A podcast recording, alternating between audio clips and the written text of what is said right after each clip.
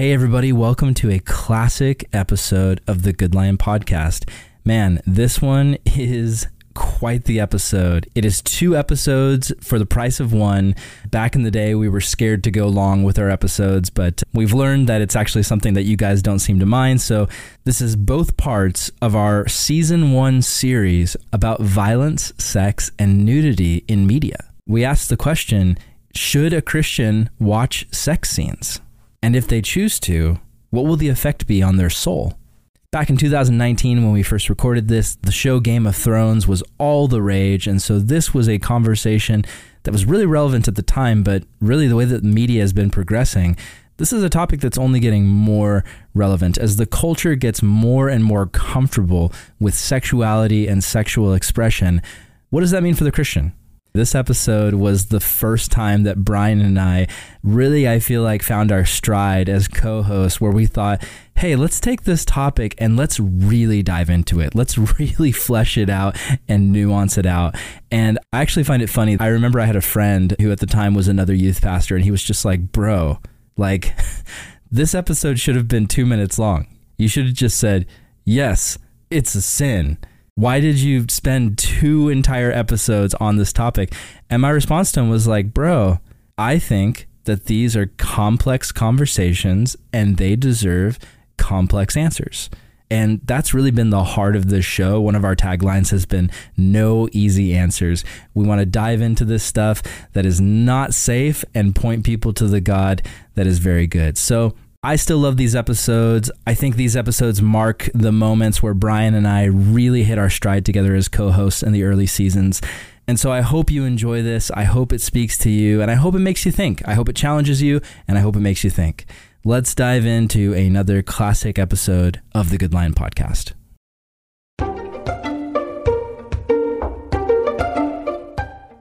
Welcome to the Good Lion podcast. I'm here with Brian Higgins. Hey, Brian. Hey everyone. Why don't you tell people what we're going to be talking about today? Today we are talking. I don't remember if we have a specific title for this. I mean, by the time you're listening to this, there will be a specific title. Mm. But the topic is sexuality and nudity in media. Yeah. I have sex, violence, and nudity in media. I thought about maybe titling it like Game of Thrones and Christians because that's way more clickbaity and that'll get more clicks. Yeah. But but I also like the more formal titles. But yeah. Well, if you're listening to this, you didn't need the clickbaity title to get here. So good on you. There you go. You're the kind of person we want listening to this. We love you. Ed. Just like pick a specific name. I just said Ed. We love you. Like Ed. We love you, Ed. There you go. If there's a guy named Ed listening to this, let us know. Yeah. Because that'd be really awesome if we just randomly picked out your name. Today, we're going to be talking about sex, violence, and nudity in the entertainment industry. The question is, why? Brian, why are we talking about this? Well, there's a few reasons. Um, one, I think you kind of alluded to, um, and this, I think, not to kind of blend things together, but uh, to kind of share what has been happening with this and what our heart is for this kind of at the same time. Mm-hmm. Um, I'm sure many people listening, I know I noticed a ton of really unbalanced articles about se- particularly sex and nudity in media hmm. with Game of Thrones coming out and it was a lot of like like there was an article that I remember seeing that was like why I repented of Game of Thrones and you should too. Right. it was just like so um like I I didn't even read it. I just saw the title. So maybe it's super balanced and they just put a clickbaity title on it. But there's been more reason recently with and it's not just game of thrones like there's a ton of different examples that you could go to. Oh yeah. It's everywhere. Where yeah where media is just getting progressively more gritty yeah more sexual. all around. Right. Mm-hmm. absolutely yeah, so because of that it's you know more more of more pop TV is moving away from the broadcast uh, regulations that come with being on ABC or Fox or whatever. Yeah. And now because everything is coming directly out, like all the big shows at this point are on Netflix, Amazon Prime, HBO, and Showtime. Like right. that's where everything is going first. Right. The big shows that people care about the most. And Yeah, I mean, I for years have been seeing stuff about Game of Thrones, and uh, I know that right now because of the finale, it's really big, and a lot of people that I know personally have been talking about it. And I think this is really the first time that we're tapping into kind of the reason why we named Good Lion Good Lion. Um, the reason we named it Good Lion was its reference to Aslan in the Chronicles of Narnia. And there's a, it's a really funny story, but there's a beaver talking to Lucy and she's like, Oh, is Aslan a safe lion? And he's like, What are you talking about? He's not safe, but he's good. And, you know, here at Good Lion, that's what we want to try to accomplish is we want to hit topics that aren't necessarily safe topics. Like it's not the normal kind of topics you're going to hear on Christian broadcasting, but the perspective we're trying to bring is one that's not safe, but one that's good because ultimately it reflects the Lord. So, I mean, yeah, these these are topics that just thinking about my preaching days, like these are topics I'd be nervous to preach on because yeah, you, these you are the middle kind school things, pastor. well, yeah, part of it is I was a middle school pastor, but just in general, like these are topics where when you're preaching, you can feel the audience perk up and you can feel everyone really analyzing how you're attacking a subject and Right. how or not attacking. yeah how far you're pushing with it how far you're laying back Hmm. um, every word feels like it becomes more important when you jump into something like this so Yeah. i know from my standpoint as someone who teaches the bible this is a way more fun way to go about attacking Yeah, this Absolutely. because it's not in the stuffy confines that a Sunday morning can be. It's not in this realm where I only expect certain topics and I don't expect these other things. right.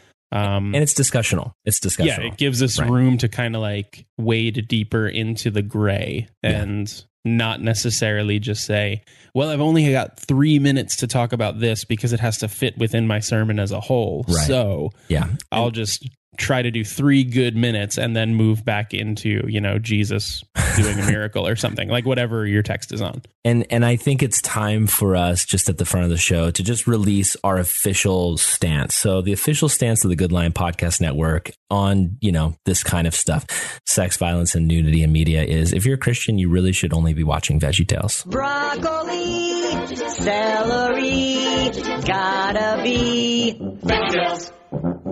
That's really the stance we want to take, right? I really thought we were going to make the joke the other way and be like, we're just good with anything. Like, Watch whatever you want. if it's good TV, it's good TV. What can I say? Well- so we're neither of those two stances. right. So our heart in this is we want to be two non-judgmental voices. We don't want to make anybody feel bad. We don't want to talk down to anybody or judge anybody. I think too often in Christian conversation, we tend to oversimplify things. We're either very blunt and matter of fact about things that maybe even the Bible doesn't necessarily say clearly. So for instance, you know, we could just say, oh, any Christian that watches a sex scene and nudity is bad and they probably aren't listening to the Holy Spirit and they just need to repent. Or we could say, you know, any Christian that thinks it's a sin to watch sex scenes is just a legalistic, stuck up jerk and they need to lighten up and have fun. And I don't think that either one of those statements are true or helpful. I think there's a lot of nuance in this conversation. hmm Completely agreed. And that's, you know, part of the reason why we do this podcast is we like diving into nuance and we like doing deep dives into topics. So I think the first question we need to address before we go any further is really, you know, let's focus on nudity for a second because that's what Game of Thrones and a lot of HBO shows are known for. They've become, um, there's a lot of notoriety around those shows based on how much nudity is in them. So the first question I think would be, you know, is nudity sinful? What do you think, Brian? Well, I think that is a very simple way to try to look at the question. It is, but that's Um, that's where a lot of people go is they want a simple answer. Yeah, and, and that's where, as we were talking about getting ready for this, we kind of started pulling away from just the idea of media and started trying to dive into, and the, most of what this podcast I think is going to be, is us trying to diving into the the heart behind the action. Like I think if anything is clear in the Sermon on the Mount, it's that Jesus is less interested in the actions that you live throughout your life. He's less interested in the stuff you do as he is in the reasons you do that stuff. Right. Like he wants us to be a people that reach out to the poor because he wants us to have a generous heart. He Yeah. wants us to be people who don't lie because he wants us to be people who live and are rooted in truth and reality. So, Right. trying to dive into just a simple is this action wrong Right. is so appealing because we like rules and without realizing it we're appealing to uh, we're appealing to religion we're Right. appealing And to moralism. essentially a yeah a form of paganism if you Right. want to take it to that extreme of if i just do the right stuff then the distant deity will be happy with me so Right. just tell me the right stuff to do Right. and then uh, then I'll be okay. And, Yeah. and so to dive a little bit into you know is nudity right and wrong? It all depends on context. Yeah. Um, Context. You know, one of the examples that we were talking about was pulling away from watching a TV. Um, doctors are forced to see nudity all the time, and yeah. They we don't- literally hold a gun to their head and said, "You will look at this naked person." it's a doctor mean- thing. I, I, I didn't I didn't realize until I talked to my doctor friend. It happens all the time. yeah, that's a, a real thing that happens. Oklahoma is a strange place. I don't know why Um, I'm mocking you. I'm sorry. Go go. I don't know either, but Go it's ahead. fine. Um, makes me feel like I'm back in the Northeast. There you go. Um, so it's good. Yeah, but like someone who's a doctor, where someone comes into their to the ER or whatever, someone comes into their practice, and you know to to treat them, they are they need to see the full person. Like they need to see what's actually going on in different places. right. And no one in a church setting would say, Whoa, hold on, you saw what today? Like, no one would do that. We wouldn't look at that doctor and say, The fact that you saw somebody else naked is Right. therefore sin. Right. So that kind of gives us a beginning point. It shows us that nudity necessarily is not sinful unto itself. Right. It's not hundred percent just like when the, like it's not like murder. you know, like murder whenever it happens, no one is gonna sit there and be like, Well, were you a doctor? Like no one is gonna do that. Like murder is just wrong. We have that 100%. Lying is just wrong. Like we have a lot of those things a little bit more clearly. Like this isn't it's- found in the Ten Commandments, so it's not as easy to just jump straight forward and say, "Oh, this is 100 percent wrong." Right? Exactly. Yeah. yeah.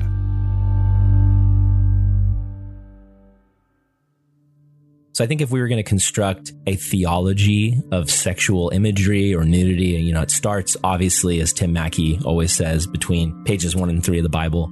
You've got Genesis chapter 2, verse 25 says, And then the man and his wife were both naked and were not ashamed. So God makes Adam and Eve. They're innocent. There's no shame. But then we all know what happens. There's the fall. They eat the fruit. They betray God and they doom the world and they're ashamed of their nakedness at that point. They realize they're naked. It's like that veil of knowledge is lifted and it says that God clothes them with animal skin. And I think some of the conclusions you can draw from this story is, you know, the human body is not evil. It's good. God created people naked. The intention was actually for um, people to be naked, which is actually very strange for me to think of now because it seems so outlandish. But in our world, it's fallen and our minds are distorted. And so God actually acknowledges the need for covering in this fallen world. And I think, you know, the story of Genesis shows us that nudity itself is not a sin, but it's what are the intentions behind it? What are we doing with it? Like, if, if nudity itself were a sin, like if it was just a sin to be naked, that would create a huge problem for people who were bathing or showering. You'd, Mhm. be, Yeah. you'd be in sin every time you stepped in the shower. Um, but you know, I mean, actually, that, that makes me think of the story of David and Bathsheba Hmm. Yeah. because she's bathing on the roof. David's spying on her. He lusts after her and then he takes her for his own. Who was sinning in that story? David or Bathsheba? Definitely David. Right. It's not Bathsheba was just, you know, sinning that she was naked. She was just a poor woman bathing in what she thought was privacy. It's it's not that she was naked, it's what David decided to do with the nudity. And then on the flip side, you know, Bathsheba was bathing specifically where she knew David would see her and was trying to attract him, you know, would she also be in sin? Hmm. Yeah. Right. And and I think, you know, David was in sin because he responded. And so I think the problem is not nudity itself, it's when we use nudity as a tool to get sexual attention on ourselves, which is, you know, the entire porn industry, or when we abuse someone else's nudity for our own sexual gratification. Um, and I So guess let me let me yeah. throw this. Uh, Let me let's keep pushing into that, and let me just throw this question by you. Um, I think I know what you're going to say, but I just want to be sure. Um, do you think if David goes out onto the roof, because like part of it, part of understanding the David and Bathsheba story is understanding that your roof back then was just a very different thing than your roof right now. Yeah. Like if I am ever on my roof, like call help, something has gone wrong, I'm about to break something. I'm almost never on my roof. And by Exactly. almost, I mean absolutely never on my roof. I roof. never want to be on my roof. never. There was like one time when I was a kid when my dad was like, "Want to go on the roof?" and I was like, "Yes!" And then that has never happened again. Okay. Um, but like it was natural, like thinking about a culture without indoor plumbing. The easiest way to get water is to catch it when it falls from the sky. So. Hmm. Bathing on the roof was not an uncommon thing. It was the easiest way to collect enough water that you could Oh. actually bathe oh, yourself so in. you just you just put a bucket up there. yeah, oh, that's nasty. I mean it's That's it, it was like what 700 BC, yeah.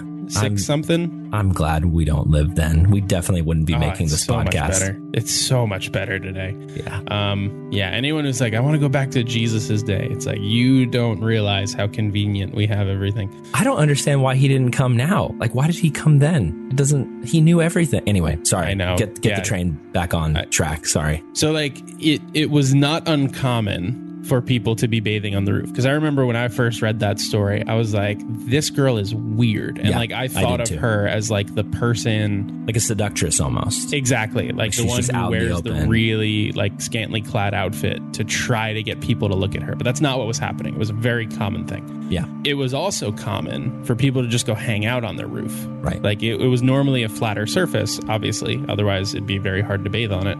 Um, so it, w- it became like an extra outdoor room. So both of them are using their roof for what it normally would get used for. Right. So then, do you think if David goes outside, starts looking around the city, because he's the king and he has the right to kind of just like go on his roof and look Right. around? Like we still Survey go to tall realm. places and like see beautiful areas around us. It's a natural thing. Yeah. If he goes up and notices Bathsheba and is like, whoa, I am, even if she doesn't know what's happening, I am infringing on a personal moment. I am going to go back inside. Yeah, that's what he should have done. Do you call that sin? Oh no! Like just to witness it? No, I mean, Yeah. I think you can't. You can maybe define it as like a mistake, but it's Mhm. not a mistake of intent. Um, I I love uh, if any of you guys are listening to this and uh, you're ever wondering about the definition of sin, the Bible Project does a really good three part video series called "Bad Words of the Bible" that kind of explores what sin even means. So check that out. But yeah, I mean they they kind of helped me define sin as something that we do that is hurtful towards God, is hurtful towards others. So we're not talking about an accidental glance where it, there was no intent for you to abuse somebody else.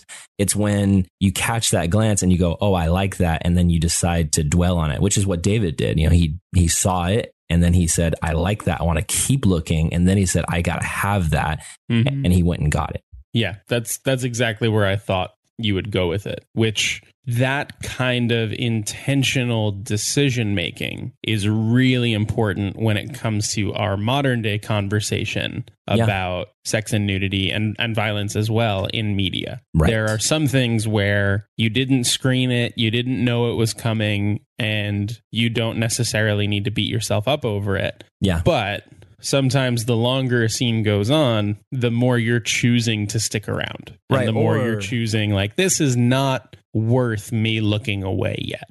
Right. And, you know, we'll explore this topic more as we go on. But I think if we're watching a show and there's sexually stumbling images in that show that cause us to, you know, have issues and stumble and deal with lust, if we continue to go back to that show and just ignore the pattern of how it affects us, then, then we're, we're basically making the same mistake as David. Um, I would want to ask you, Brian, you know, we're, right now we're just focusing on the topic of nudity. Um, I think Bathsheba, you know, we're talking about that story and how it would have been wrong for her to be naked explicitly for the purpose of trying to cause a sexual reaction. We know Mhm. that's not what she did, but if she was trying to lure David, that would be wrong. But then I think it's important, especially, you know, for our single listeners, um, to kind of build a, a, a framework in our minds of, you know, if, if nudity, if, if we're saying nudity is wrong, if we're trying to get, if we're trying to sexually appeal to somebody, then why is it okay in marriage?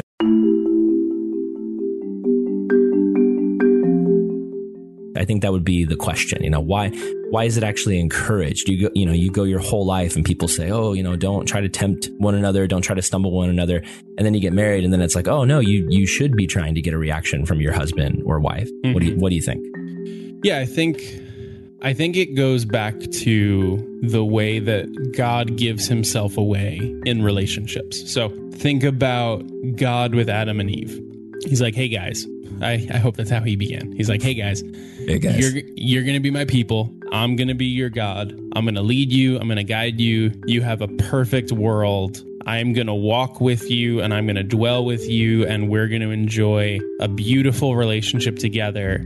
Just don't eat the fruit. Mm. That's it. And and so God gives himself completely to his people through the form of a covenant with a couple conditions or in that case really just one. Like trust that my definition of right and wrong is actually correct and the people rebel against that. Yeah. But that shows you a way that God gives himself away. Now go to the old covenant, God hanging out with Israel. Hey everyone, you're going to be my people. I'm going to be your God. I'm going to use you to proclaim my glory. I'm going to use you to make the other nations jealous of me and make them want and desire the kind of relationship that you guys have with me. Um, part of you being my people means that there are some constraints or conditions around the way that you're going to live your life. Um, they're really bad at it. There's Right. the whole Old Testament. Just like read it; it's messed up. Um, then you get to Jesus with the new covenant, and he says, "I am going to give myself away to you people again. I will be your God. You will be my people."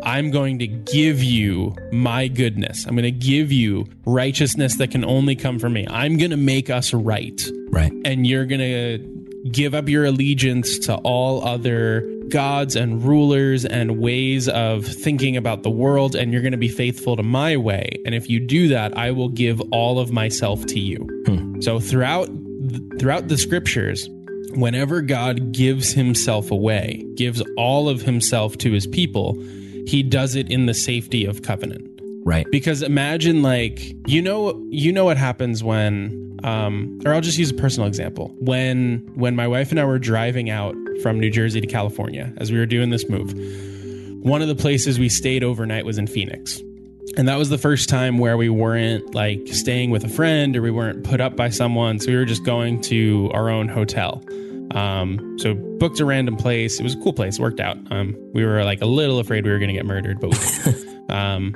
so we go to the front desk and we're getting all checked in. We're doing all of our stuff. And maybe this is just not being in the Northeast. Like maybe just the niceness of people in other places makes them ask questions about what's going on in your life. and the woman behind the counter started asking like hey you know where are you are you from here are you headed somewhere and we told her like hey we're moving from new jersey we're going to california this is our last leg blah blah blah. Right. and she just kind of like kept asking questions and kept being like yeah so like where are you going to be living? And like what are you going to be doing? And do you have friends in that area? And have you been to phoenix before? And she just was very upfront with like hey give me more information about your life. And in my head i was like i don't know you. Right. Stop asking me give this me is a room inappropriate. this is all I want from you is for you to do your job and give me the room key. Like, I don't want to have this conversation. We're not friends. We don't know each other. Like, Right. we don't have the kind of relationship where you should expect me to give these things over to you, Right. to give you this information. It- that's not where we are. And so, yeah, and, and so the same is true, I think, in sexuality. There is one kind of safe relationship where Yes. giving yourself away is helpful to the relationship. It shows trust, it shows vulnerability, And there's really great joy to be found within that. But to do that without the safety and structure and support that comes in a marriage, Right. rather than being helpful and promoting the good of both people, it's damaging and can change the way that you define good in a relationship. it makes me think of that conversation that you were having. It wasn't that crazy of a thing you guys were doing. Like that, that's a very normal thing to have a conversation and ask people about what's going on in their life and all those details. What made it inappropriate was exactly, it was the lack of the real relationship. It was the lack of the proper context of the relationship. There was no friendship there. And that's, Mhm. that's what made it so inappropriate and weird and awkward. In the same way with sex, like sex isn't some strange, crazy thing. A lot of times for Christian kids growing up, it feels like it because no one ever talks about it. Or when they do, it's very hush hush. But it's a very natural, good, awesome thing God made.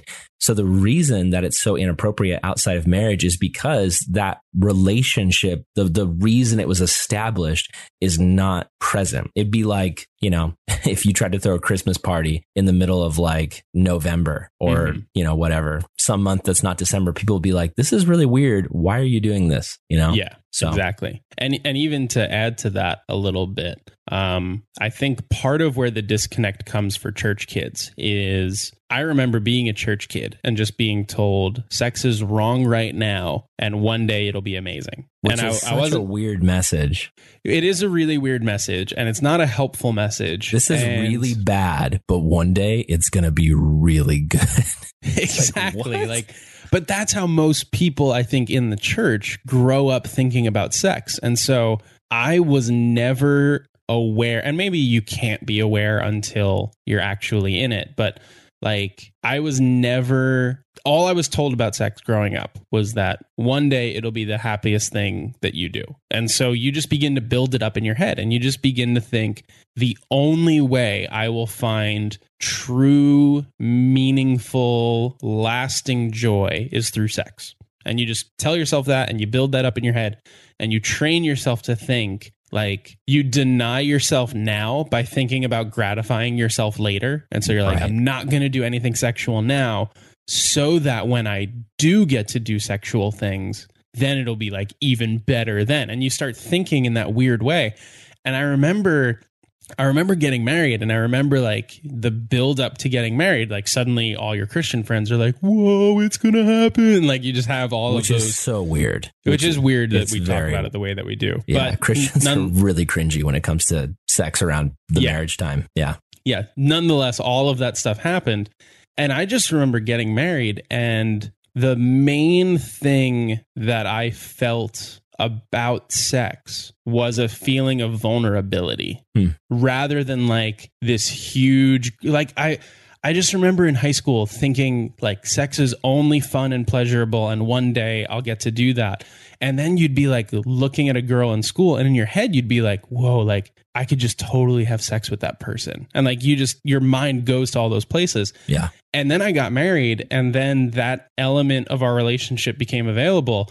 And then I just remember thinking, like, oh my goodness, this would be terrifying to do with a bunch of people. Like, I would never want to give myself away to multiple people over and over and over again. Like, Yeah. I'm so glad the structure of our friendship and relationship and the commitment level. I'm glad all of that surrounds the way that we engage in sex because without it, Yeah. you take something that could be really gratifying and really life affirming and really trust building. And when you turn it into a performance or when you turn it into an audition, Yeah. it becomes something it was never intended to be. And that's really what I would say, you know, and I would say this confidently that Satan, you know, our true enemy has been trying for ages and ages to, to twist it and take it away from something that's precious, something that's about vulnerability, something that's about trust, something that's about, you know, security and affirmation and support between a husband and wife to make it this thing where people see it as this is the reason for existence and Mm-hmm. it's boring in marriage. And so you need to go out and while you're young and just get as much of it as you can from as, Yeah. many, as many people as you can in whatever way makes you feel good. And that's why I think in media, we see so much of it. And, and so I'd, I'd want to jump back on that topic of sexuality in media. And I think a point that I would make and an important conversation to have hmm is the distinction between watching violent content and watching nudity. Because I think that's where a lot of people might go is maybe, you know, they would say, well, you know, why is it wrong to watch nudity? But then a lot of you Christians are totally fine with violence and, and war movies and, you know, just epic Lord of the Rings battles. You know, why is that okay? But then why is, you know, why is nudity wrong? And, um, well, where would you go with that question, Brian? What would you say? So I had this thought as we were preparing this particular question. Um, like we were just saying, healthy, life affirming, relationship building sex happens privately. Yeah. Happens within the confines of a marriage, happens away from where people can spy in and look on it and all that. Like when you go to a restaurant and the couple that's at like the fire pit is just like going to town on each other, you're like, whoa, this is weird. Like, Yeah, it, it's you so bad. Yeah, you that. pull back from that. You naturally hate that. Like no one looks at real life public sex and says like this is a good thing. Like everyone feels like nope, that belongs privately. Like if you're feeling bold, you'll literally shout out at them get a room. yeah, Like go be away from all of us. Like it's not that what you're doing is necessarily wrong, it's that where you're doing it is wrong. right. And I think that you can actually make a parallel with that with violence because Mm-hmm. public, real violence is very uncomfortable. Like if you're walking down the street and you see an old woman getting mugged or a child being beaten by their parent or some abuser, that's a very uncomfortable situation. Um, now you could say, you know, when it comes to watching TV shows with violence, you know, simulated violence is, you know, it's just a simulation. You're not actually watching someone, you know, kill or take the life of another human. Um, but there's actually dark web video channels. I don't know if you've heard about this, but there's dark web video channels out there where you can actually watch what's called snuff films, which is videos of people actually killing other people. Oh And- goodness. Yeah, and those videos are actually considered illegal because watching them, in watching them, we're actually watching someone's life being taken for real. And I think hmm. ev- everyone knows deep down, like that's something that we should not be watching. That's the kind of thing that, mm-hmm. you know, soldiers that have come back from the war, you know, they've got PTSD from watching that kind of stuff. It's not something that as humans we're meant to see. And, and I think I would ask the question, why is that wrong? Like, why is it wrong for humans to entertain ourselves with real violence, like real actual people being abused and hurt or even killed? I think you're training yourself to enjoy something that God does not enjoy. You know, I, I think a lot about in John chapter 10, where Jesus, I forget exactly who he's speaking to, but he says, The enemy comes to steal, kill, and destroy. Mm. I have come that they may have life and that more abundantly. Yeah. So you, so you see this distinction between what does Satan come come to do? He comes to steal from us, he comes to kill us, and he comes to destroy us. And the celebration of destruction comes from Satan. Yeah. Um, the celebration of life, that is what God does. So I think about um, I think about when John the Baptist's disciples come to Jesus and they're like, "Hey, are you the Messiah or are we waiting for another guy?" Like they're they're they're thinking, they're interested, they're not really sure, and they're like, "What's the deal?" And Jesus to show them that he is God, he says, "Look at what you see around you um, the lame walk, uh, the mute can speak, the blind can see, the deaf can hear. And he's giving all of these examples. These dead things are coming to life again. Yeah. That is how you know that I actually am the Messiah. Right. So God is always in the business of taking dead things and bringing them to life. It's Hmm. Satan that's in the business of taking living things and trying to destroy them. Hmm. To So kill, when steal, and destroy. Mm. Exactly. So when we jump on board by saying like like you we may not feel like video creators, we create videos by our demand for them. Yeah. Mm. So when we when we as a nation watch hours and hours and hours of porn, Hmm. we tell the porn industry, this is good, keep doing this. Yeah, we want, more, more. of it. We want Exactly. more of this. Yeah, absolutely. When we watch those kinds of videos of literal, of actual physical death, we're saying this is good. Make more of this. Like feed my lust for I think this. the, the question I would go to then is, you know, so so with fake violence, you know, why is that okay? And and I'm not actually right now saying how I actually think about it. Um, I'm just posing the question because I remember making movies in my backyard with my friends, and I remember this one scene in a war movie we were doing where you know my friend got shot with a fake gun, and he had a packet of corn syrup and red dye food coloring underneath his shirt, and so he he hit, hit the bag underneath his shirt, and he had a little hole cut in it, and it just exploded and went everywhere. And you know, the question is, you know, is is that wrong? Is it wrong to make that kind of fake violence, or for you know little boys, or you know, to run around the backyard and play cowboys and Indians, or cops and robbers, or whatever, and shoot one another with fake guns? You know, is that wrong? And I mean, I would say, I would say no. I mean, I don't know. What do you, what do you think?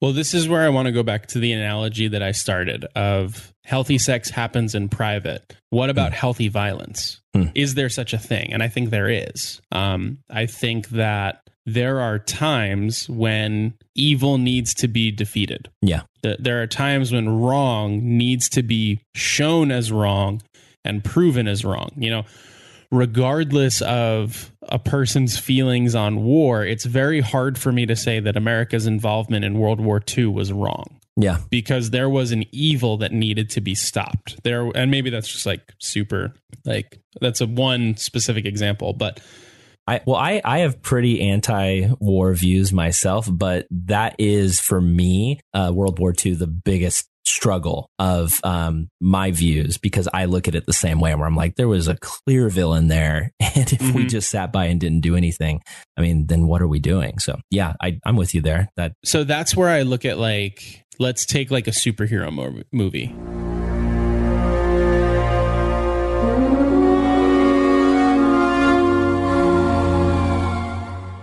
I think about the the Christopher Nolan Batman trilogy. Yeah. I loved those movies. right, And there were clear moments when Christian Bale is going to town on Heath Ledger. And you know he's you know there he's acting violently hmm. but it's not for the sake of destruction. It's for the sake of protection. Right, you know you brought up the idea of the epic lord of the rings battle scenes. There's a clear villain. There's a clear enemy. And the violence is not just i wanted to destroy something for its own sake. It's i wanted to promote good. I wanted to promote justice. I wanted to see right win out and i celebrated the defeat of evil. Right, and even think about like healthy violence happens publicly. Not that that's not to say that all violence that happens publicly is healthy no, but when there No. there's a lot of violence that happens publicly that's terrible. But Yeah.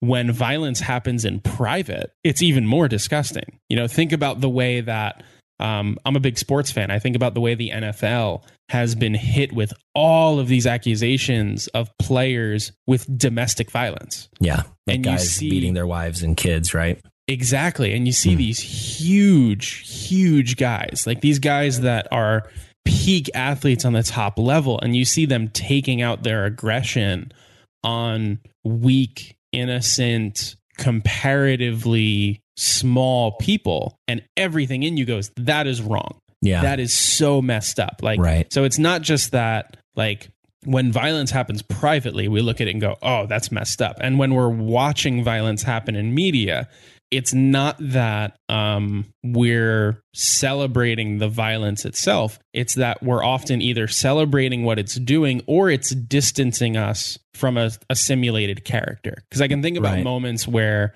um, I'm trying to think of an example of this. Um, HBO has a show, Big Little Lies oh yeah, I've heard of that. and there's a character um, without getting too into it there's a character in the first season who is very abusive towards his wife Hmm. and like you're saying first of all the abuse is simulated like the, Right. the character who is being hurt is not actually being hurt i remember actually a story of uh, Jonah Hill talking about the movie mid 90s. Mhm. And in that movie, there's a brother who abuses his other brother. Mm. And the younger brother actor was like, No, we need to do this for real. Like, you actually need to hit me. Mm. And Jonah Hill was saying the hardest part about making those scenes was actually convincing the older brother actor, like, hey, like you you're only gonna slap him once, he's gonna be okay. Right. Like actually do it. Like he didn't want to do it for real. He wanted to only simulate it. Right. Um, but those moments of simulated or even, for lack of a better term, mildly consensual violence,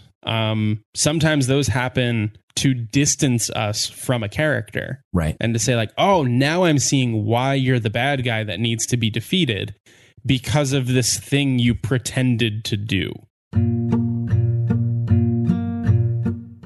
Yeah, and and I think where I would go with it is, you know, the question of, you know, what makes violence right or wrong. I think even the word violence itself we tend to define as, you know, any sort of fighting or any sort of, you know, anything that's aggressive.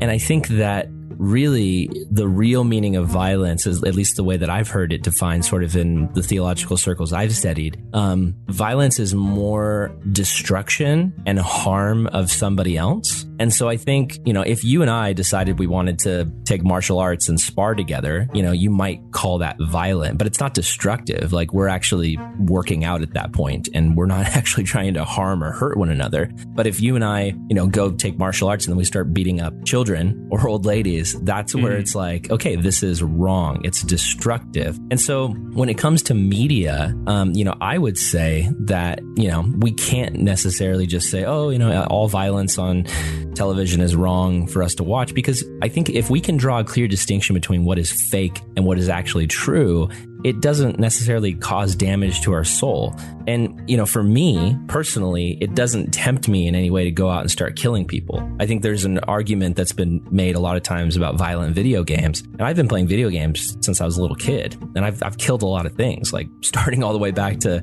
you know, Mario. You know, I'd run and jump on a Goomba or I'd kill a turtle and then I'd throw its shell at other enemies and and kill them. You know, I've I played first person shooting games like Halo and Fortnite and Star Wars games where I've decapitated stormtroopers with lightsabers. And the thing about this is I have no temptation to hurt or harm anyone ever. Like on the contrary, I'm I'm actually a proponent of a teaching called Christian nonviolence, which means that, you know, my personal belief is as a Christian, I shouldn't harm others and under any circumstance I shouldn't kill or take a life of another person. And you know, we can talk more about that kind of stuff in another podcast episode.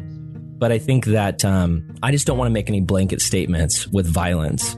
Um, I, I don't want to necessarily say to watch simulated violence is a sin. Um, but I do think the important question to go from there is is it wrong to enjoy violence? What do you think? Like to watch violence and take take pleasure in it? I think it again comes back to that definition of violence you just gave. Um, honest moment for me. I enjoy watching UFC fights. Great. Um, I like when you know the it's like three hours of different fights. I enjoy the competition. I don't really know a lot about it, so if anyone's like, "Oh, now I can talk to him about UFC," it's like you're going to be disappointed. I don't know what I'm talking about, but I enjoy hanging out with friends. I enjoy watching a night of UFC fights. I enjoy the competitiveness of it. I enjoy uh, beginning to understand some of the strategy that's in it and the sportsmanship of it. And uh, there's only really one moment in UFC that makes me recoil from it, and that's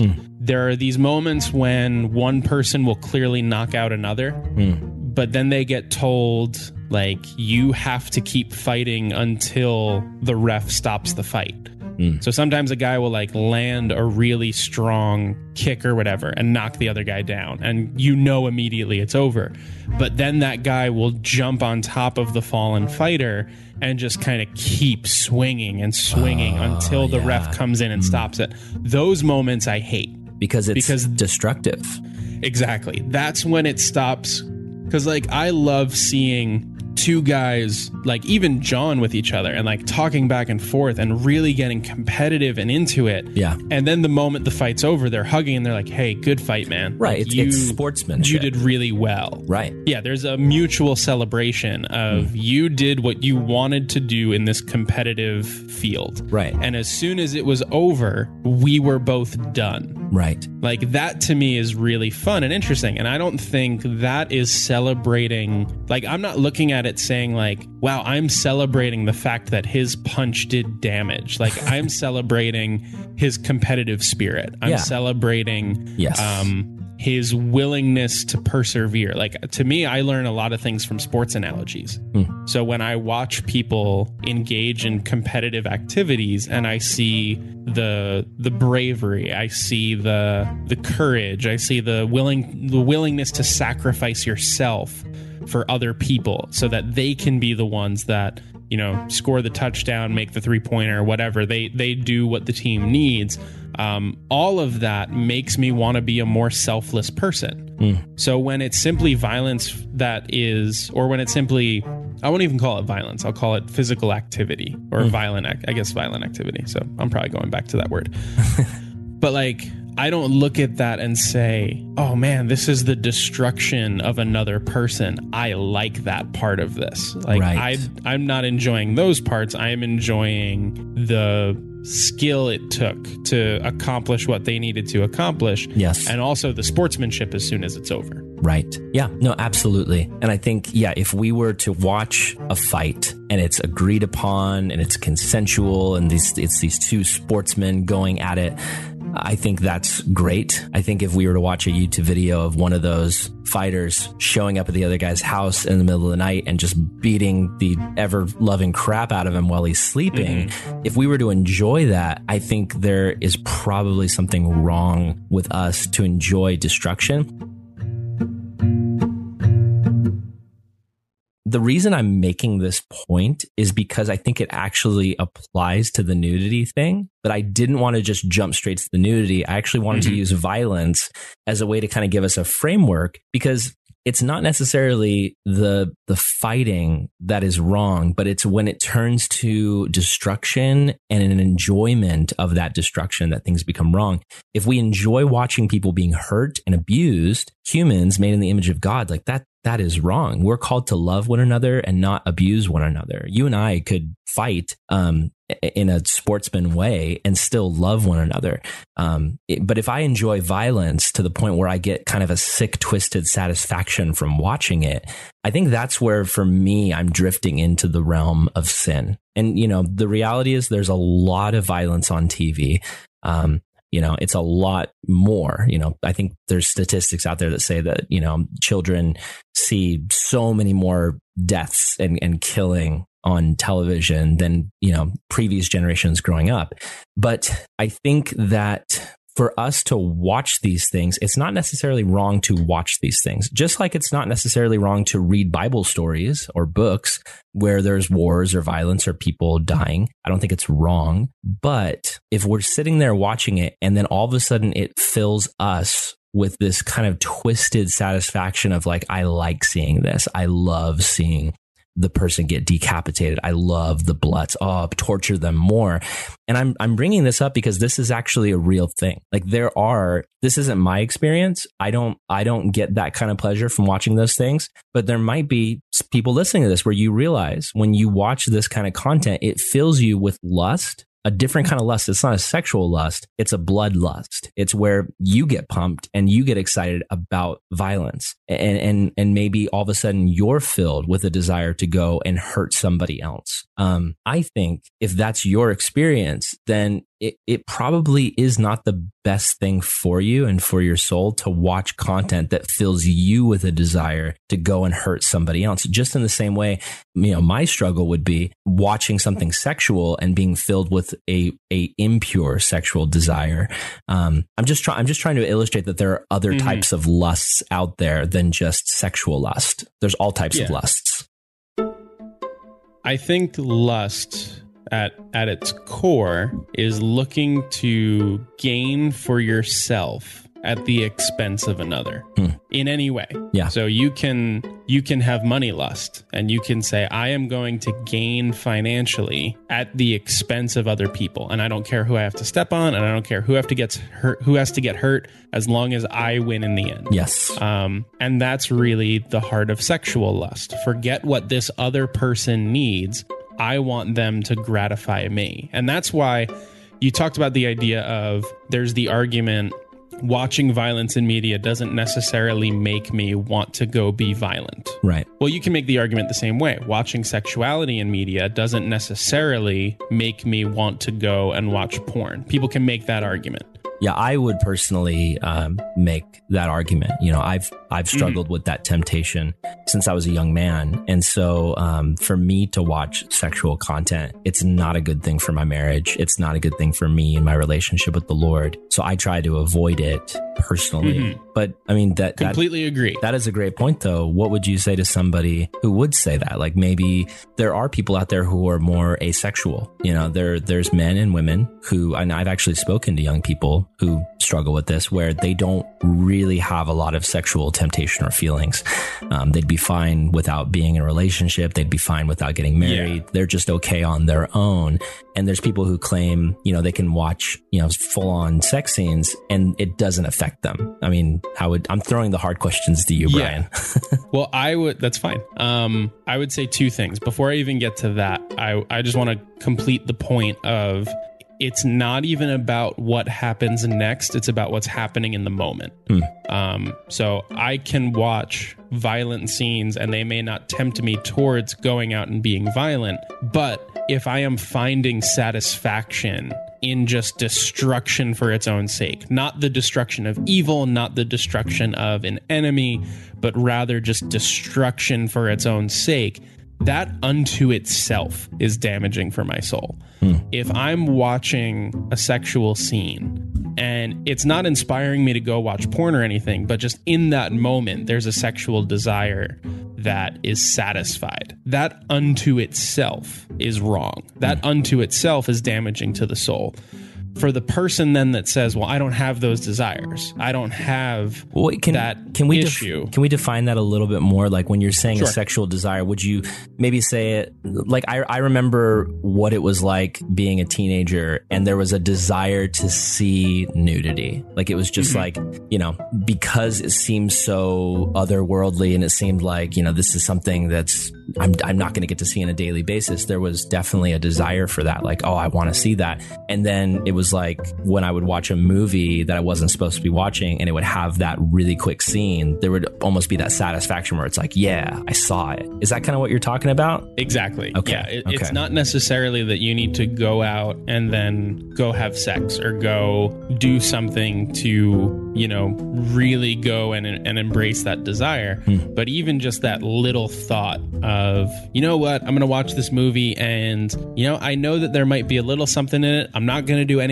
else afterwards, but I'm going to enjoy that little something. Right. Like you're still watching it with the intention of this will to a small degree gratify me sexually. Hmm. And it doesn't matter what it does to anybody else. It matters that I get that. That unto itself is lust. That unto itself is wrong. That unto itself is teaching you damaging things about sexuality. That's a really important point that we can get sexual gratification from things that we shouldn't, even if there's no sexual act that takes place. Mm-hmm. Like we can just look at someone and, and Jesus says, you know, in Matthew, he says to look at somebody with lust is to commit adultery in our hearts, even if there's no actual act that happened, just taking that look intentionally saying, I'm going to dress this person down with my eyes and my imagination, or you know, I'm going to watch this movie intentionally knowing that this actress is going to get naked.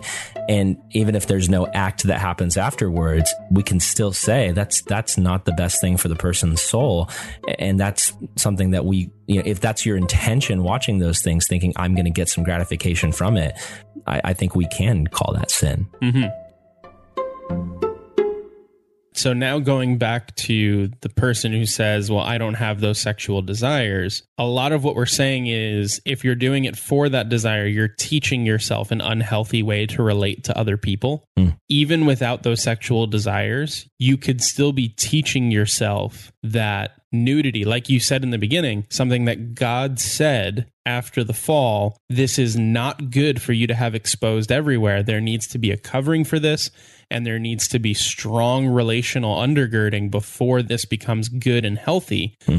Just because you don't have that desire doesn't mean it's magically healthy. Okay, but I'm- doesn't I yeah. want to push back on that though because I'm I'm with you. like I agree with you, but I also Mhm. I'm with you, but I know kind of what the skeptic listening to this, you know, might be thinking.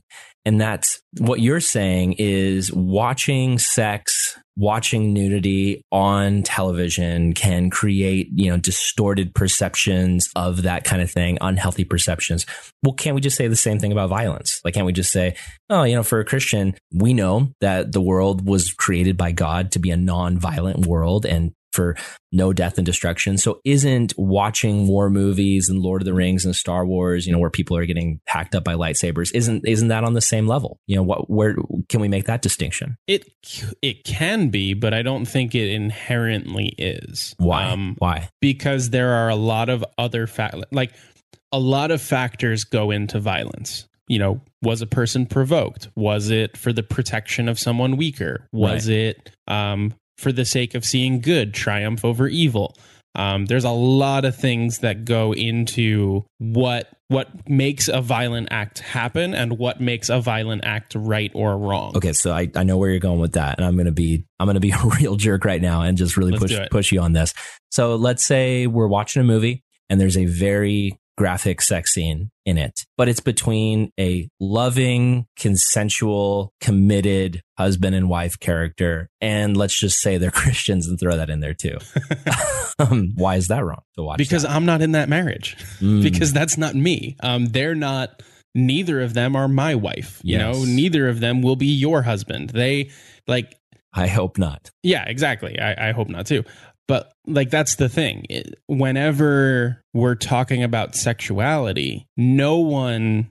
I don't. I don't believe there's a way to use sexuality to vanquish wrong or like there's not other inherent good or otherwise forces other than sex happens so that someone's sexual desire can be gratified. Yeah, and I think I think where I would go with it is it's not wrong for me to witness violence and like you know in in any sense you know if there's a, a war going on in my country and let's say it's an unjust war it's an evil war but then i'm there and i'm present and i'm watching it happen i'm watching the bombs fall like whether or not you know it's a good war or a bad war it's not wrong for me to to witness it and be there and, and be and to experience it you know because it's happening to me in that moment Well, think about can we add another illustration to that?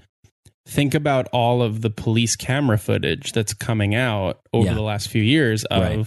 officers hurting those who don't deserve to be hurt. Right yeah right. We're glad that that footage comes out yes because then we are aware so that we can do something to right the wrong. Right, absolutely. And, and so I'm just trying to say to to witness these things, it's not like anyone would look at me and say, "Oh, you're in the wrong for standing there and witness it." But if I walk into a room and I'm there hiding in the closet while a couple is making love, that is wrong. And I think most people would agree, you know, that is Mhm. wrong because there's something sacred about it. And and I've got this I've got this analogy that I came up with in the middle of a Facebook conversation a few years back, and it was about this very topic. And um, I'm going to throw it at you because I, I think it is helpful, and maybe you can let me know if it's helpful or not. But so let's let's say, are you a Star Wars fan, Brian? Uh, yes, but not at the level that most people who call themselves Star Wars fans are. Okay, well, I mean, but you enjoy a good Star Wars movie, right? Absolutely. Okay.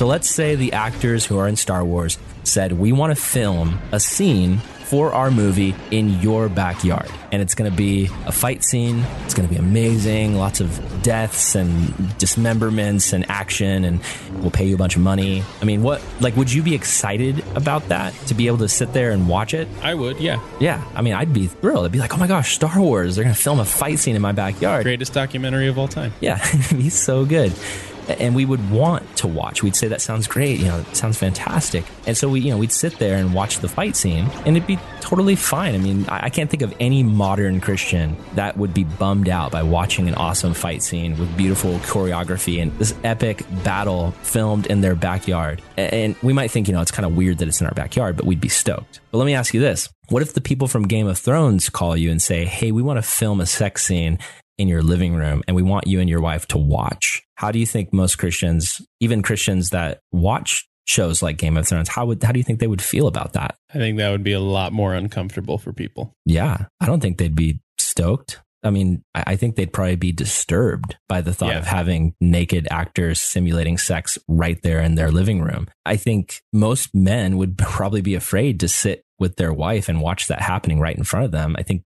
it'd be extremely uncomfortable. And it wouldn't be actual real sex happening. It would just be actors trying to make sexual acts look real. But the reason it would be so uncomfortable is because there's something that is sexually real happening in the room. Because sex is more than just the act. When we watch fake battles and deaths on screen, we're not actually witnessing real violence or real death. But when we're watching sex scenes on TV, especially sex scenes depicting nudity, we're experiencing real sexual expression and real sexual nudity, which are things that we know are meant for the private covenant bedroom of a husband and wife. And I think it's crazy because we actually do watch these sex scenes in our living room. The difference is it's just the actors are behind a screen. And for some reason that normalizes it and there's this disconnect. Is that, I mean, do you think that's a helpful analogy for why we should take yeah. these things seriously? I think you can even take it one step further. What if the scene was being filmed in your neighbor's living room hmm. and you went to the window and you watched it happen through the window.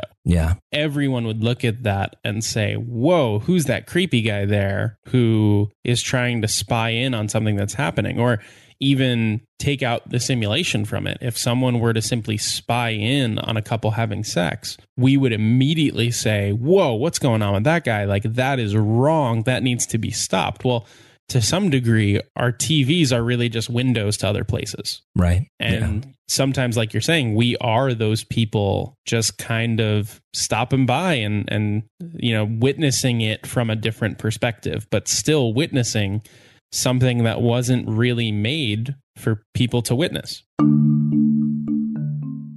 Yeah. I think most of us wouldn't be able to sit next to our spouse or your girlfriend or boyfriend and view up close these naked performers doing what they do without a sense that there's something deeply wrong about the situation, that something, you know, private and sacred that's supposed to be special between a husband and wife is now being displayed openly in a perverted way for the pleasure of others. I think the window analogy you're making is is great. Like we we wouldn't do that. It would be strange to do that, but the television and and and iPhones and all of our screens have created these windows where now we're all just a bunch of voyeurs and we're just able to watch these things and it's normalized and we think, "Oh, it's okay." And I think a lot of the justification too is like, "Well, I'm not taking advantage of anyone. I'm not hurting anyone because these actors and actresses, they are getting paid to do this.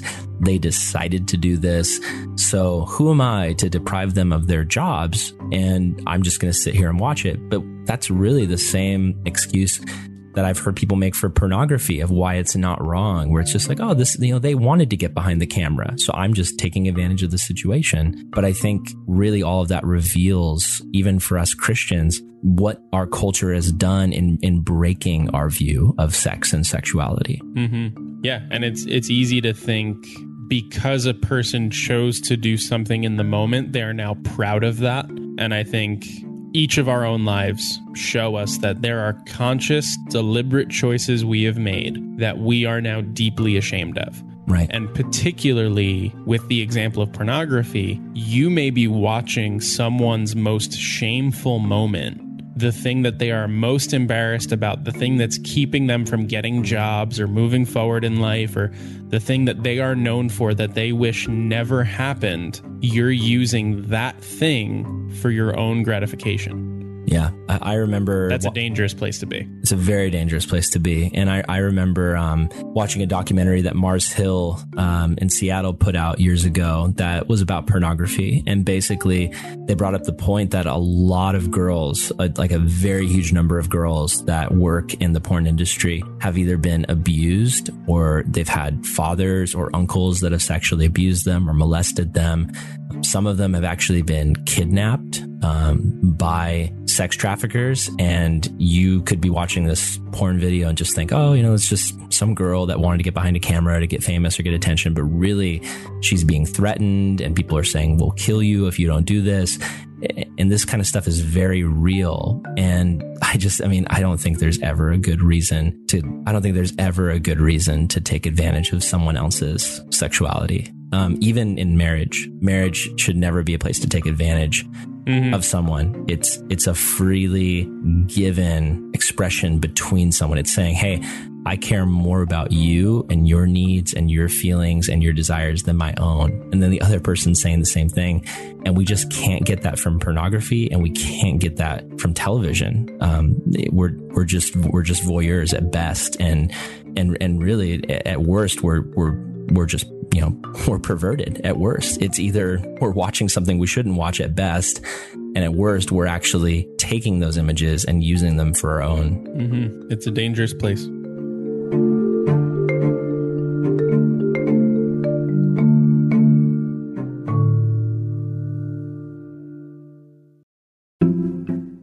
Hey, welcome back to the Good Lion podcast, and welcome to part two of our discussion on sex, violence, nudity in media, and the question of can Christians watch these things? Can a Christian watch a sex scene and have it be okay? Is it healthy for the soul? Is it unhealthy for the soul? All of these questions and more we are diving into in this topic. If you haven't listened to part one, it'd be really good to go back and listen to it because we cover a lot of groundwork there. But thanks for joining us now. And with that, I'm going to turn it over to the conversation between me and my co host, Brian Higgins. So thanks for listening. And with that, let's get to the show.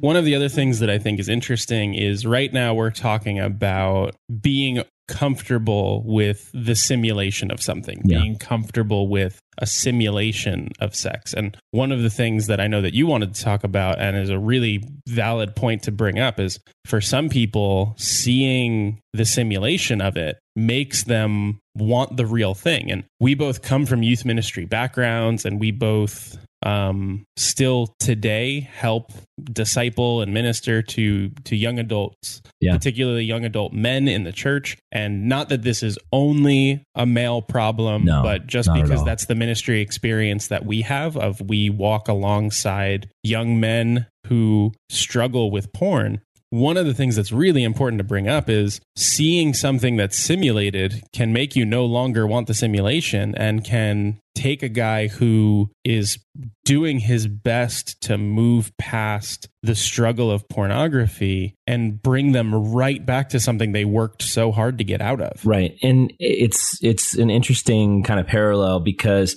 again, I simulate violence all the time. Most guys that I know play video games. You know, we'll play Super Smash Brothers and we'll literally be hitting each other over the heads with baseball bats while we shoot fireballs down each other's faces. But it doesn't make me at all want to really do that to anybody. Yeah, and we'll do that in the church youth room. yeah, we'll do it in the church youth room. But if we sit as a group of guys and like watch pornography or a show that has all this sex and nudity, and which sounds really weird to do that with a group of guys, but you know, just doing it at all, it, it, triggers something in me. I'll just be honest that makes me want those things, and um, I think I think it's a it's a it's a thing where it's this combination of good nature meets sin nature. Like God designed me as a guy to respond to beauty in a certain way and, and sexualized imagery And he created that in a place where for me and my marriage and my wife, like it's meant to be there. It's meant to be a good thing. But if if I see those images outside of that context, then that's where the sin nature kicks in, and all of a sudden I'm attracted to things that I shouldn't be attracted to, if that makes sense. Yeah, it totally does. And I love that you're bringing up the point of those feelings have a, a, good intention because it's easy in youth ministry, particularly, to look at students who are feeling sexual urges come out of putting themselves in tempting situations and they tell themselves these feelings are bad. Yeah. And it's not that those feelings are bad. It's sort of like uh, this is a very, I don't even know if this analogy will work, but let's find out. Um, super glue is really helpful Hmm. and can do a lot of good for you. Yeah. And it can, you know, take a table that's broken. I don't know if you'd ever fix a table with super glue, but it can take broken things and help bring them back together. Right. But super glue is terrible if you get some on your hand and then stick your hand to your face. Hmm. Hmm. You know, like it's it's doing the same thing. It's bonding two things together. The question is do those two things belong together? Yeah. No, totally. And when totally. when those feelings of attraction come up, when those sexual impulses come up because of something you're watching, all of those things that rise up in you, they are meant to bind two people together. And the question is, should you be bound to the person you're looking at? Yeah. It's it's honestly this huge issue in the church with so many Christian kids, you know, sheltered Christian kids who grew up in Christian homes because a lot of times the message that kids get from parents and Bible teachers and different things is that sex is gross. Like it's Mhm. it's something that's just like, oh, that's horrible and it's wrong. Because, you know, if you're sitting there, if you know, if you're a kid and you're watching TV and a sex scene comes on and your parents come in the room and they just seem disgusted, it can kind of create in you this idea that, you know, sex is it's vile and wrong and and I think that's been kind of the disservice that we as the church have done. We haven't done enough to actually say like, no, this is actually something that's beautiful and it's good. It was created by God. But I think here's like to me this is the best parallel I can think of. Christmas morning is beautiful. It's amazing. It's it is just this great moment where as a kid you know you come down the stairs and the presents are there and you're just you're opening them. There's nothing disgusting or, or weird about it. It's it's a beautiful moment. It's giving it's receiving and all that. What would be disgusting is for you to break into somebody's house and steal their christmas presents because then you're mm-hmm. taking away from another child you know another family something that was special and sacred in the context for them that's the best analogy I can think of. There's nothing gross about sex. There's nothing wrong or dirty about sex. What is wrong and dirty is taking from someone else what was specifically meant for the context of their marriage. And we're doing that, you know, if we sleep with somebody that's not our spouse, we're doing that. You know, if we're single and we're sleeping with someone we're not married to, we're doing that. But honestly, to the same extent, when we're looking at pornography or even just undressing someone with our eyes, we're doing the same thing. We're we're taking away from something that was meant for a very special sacred thing.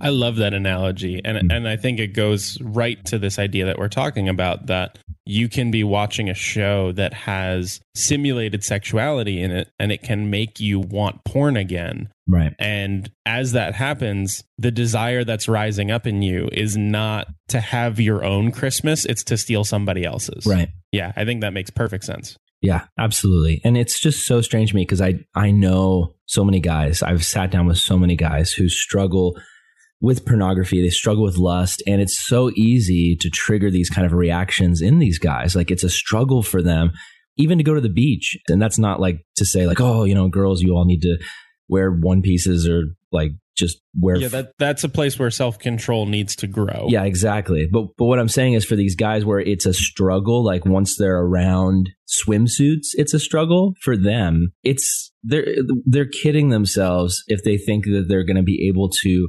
watch a TV show with full blown sex and nudity and not have it be a stumbling block to not have those feelings stirred up. And I know this is the case because statistics have shown that recently after episodes of Game of Thrones have aired, porn searches on pornography sites for Game of Thrones related porn, they skyrocket, they jump up. Which I find that surprising. Like I'm blown away by that, but I really shouldn't be. Yeah. Like it, it makes perfect sense in terms of how we're talking about this stuff works within us. And particularly if we think about the bonding power that sexuality has, then it makes sense that when you see something that stirs up sexual desire in you, you feel bonded with it and you feel like I should have more of this. And right. Um, it's just teaching you to do that in this like really unhealthy, unbiblical, unloving way. Yeah.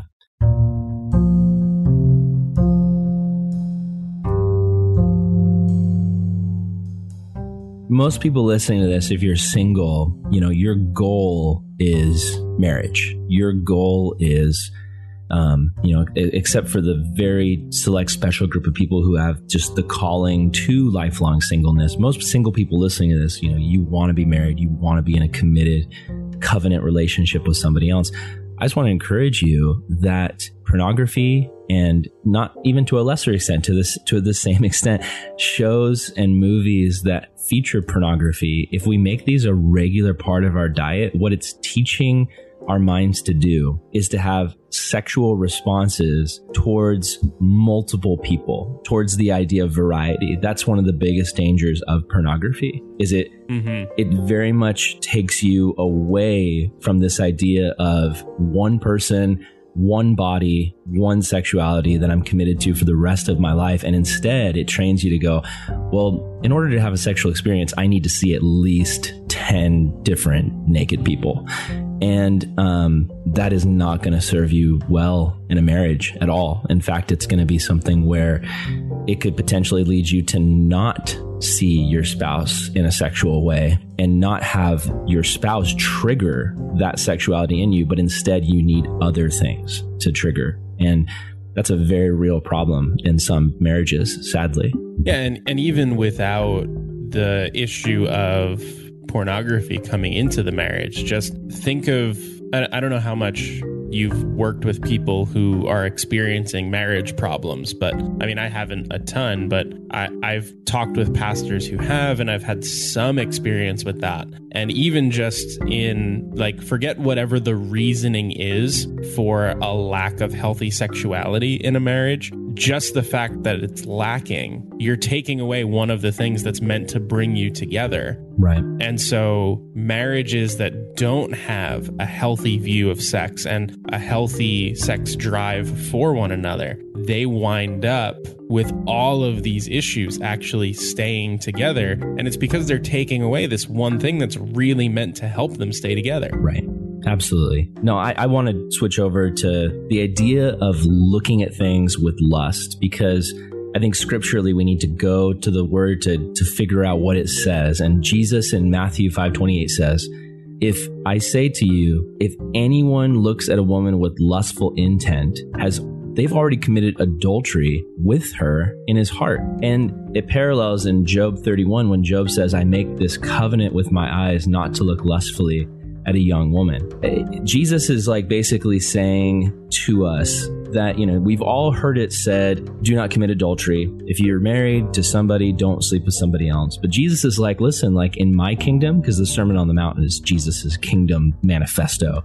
It's him basically saying, for me as king, I'm going to explain to you how citizens of my kingdom should live. Jesus is like, listen, in my kingdom, we're so respectful and we're so loving of our sisters that we are not going to even objectify them in our minds in that secret place where nobody knows and where you, you know, it's not like anybody would see that you're doing that. You know, if you're objectifying a girl, it's like she doesn't even have to know. You can just do it privately. Jesus is saying in our kingdom, that doesn't fly. In my kingdom, we do not treat human beings made in the image of God for our own sexual satisfaction.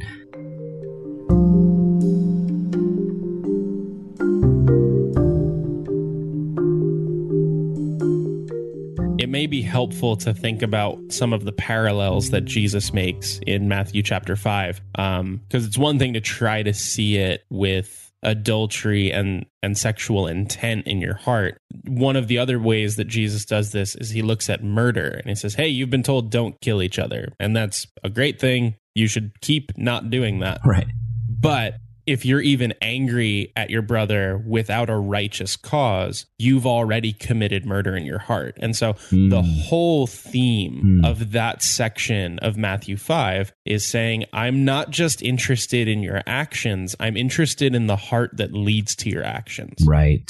And so Jesus isn't even giving us that first step, so to speak. He's not even giving us that little heart issue that maybe we won't act on, maybe we won't do anything with, but will inwardly corrupt us. He's saying you don't even get that anymore. Like that unto itself Right. is wrong and damaging and it's hurting you and it's hurting the woman that you're looking at right. it's hurting everybody. That's not what my kingdom will be all about. And if Jesus is preaching a kingdom of inward transformation that he makes possible by the Spirit living within us, then we should expect that with sexual purity Hmm. it will begin inwardly and it will begin and and maybe like i i just know i talked to some youth students and i talked to some people in general about sexual purity and we asked the question like what limit do we need to get to? Hmm. And I, I forget exactly where it is in scripture, but it talks about that sexual immorality shouldn't even be named among you. Yeah.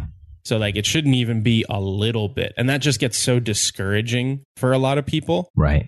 But remember, this is God's goal for every area of life, that it won't just be you're producing these actions that are outwardly good, Hmm. but rather your heart is transformed to the point where you are inwardly good. Yeah, no, that's that's really really good, and I I love the distinction you make between you know Jesus is saying if you're looking at somebody in anger and there's no righteous intent, it's just flesh anger. Um, that distinction that there is such a thing as righteous anger. In the same way with sexuality, it's not wrong in a marriage to look at your wife or your husband with sexual desire. It's actually a very very good thing.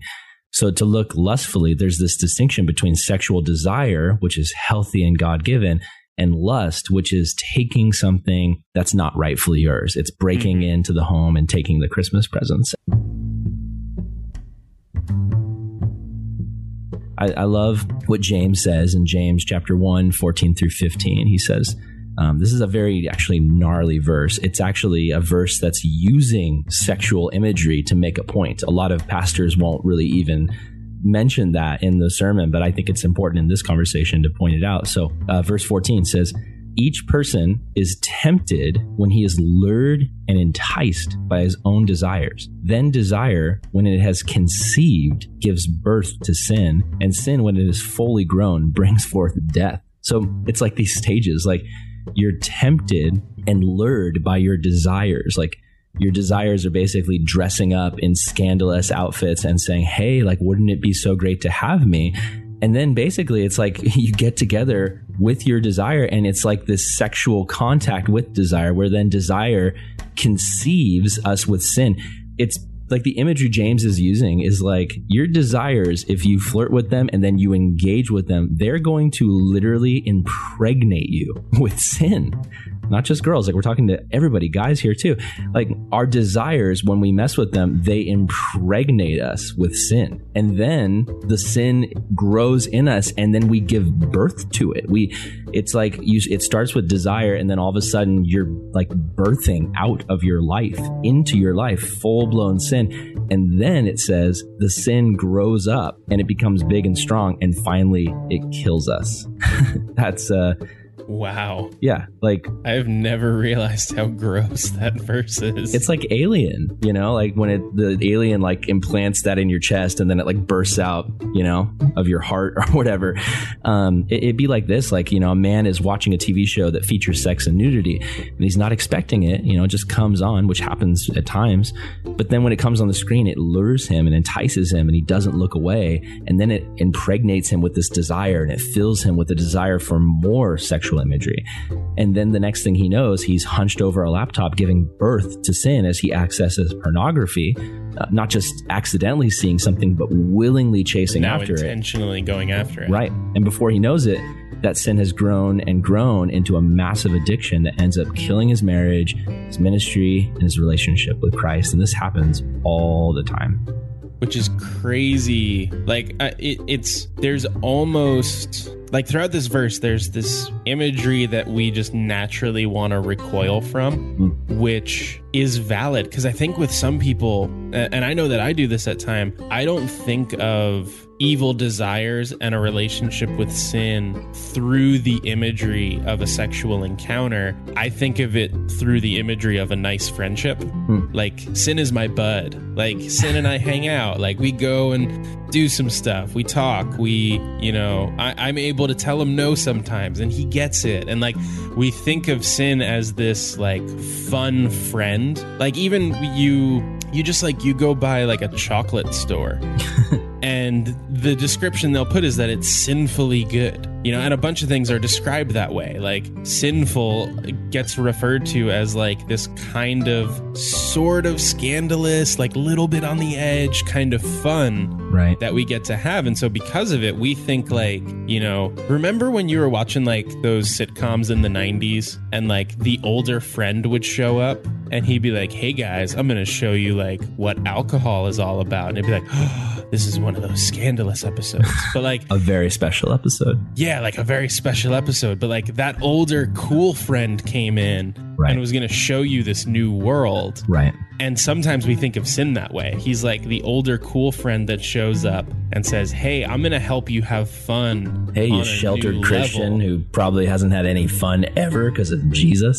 Yeah, exactly. like it comes and presents itself that way. And so we think that evil desire and and sin are friends that want to help us reach a new level of satisfaction when really the way that this verse paints it out, our evil desires, they're looking to have their way with us. You know, they're looking to get what they want accomplished and they're just going to use us as the vehicle to make it happen. Not that they're looking for our benefit and our promotion. It's it's about killing and stealing and destroying the life of the believer.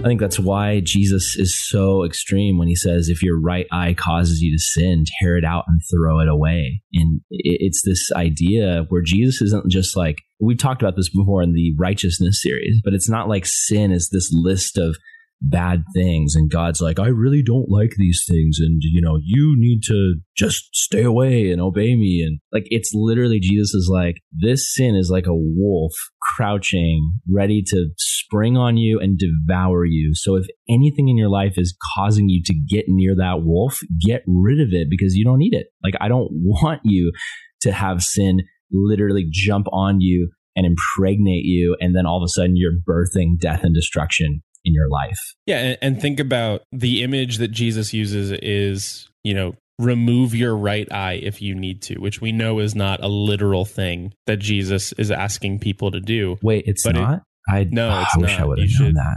I know. This eye Yeah. patch is really Makes you look like a cool pirate. yeah.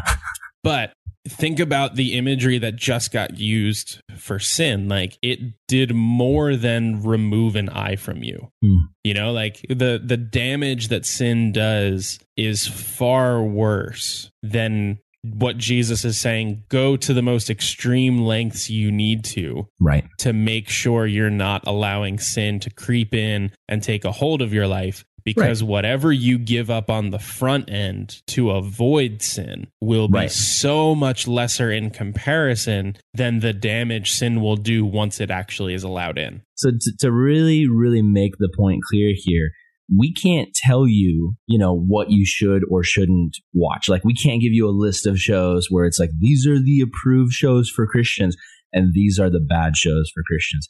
But what we can tell you is if any show or movie that you're watching is causing you to sin, is causing you to have sinful desires, then we can clearly say that the right thing for you is to not engage with that stuff, to cut it out.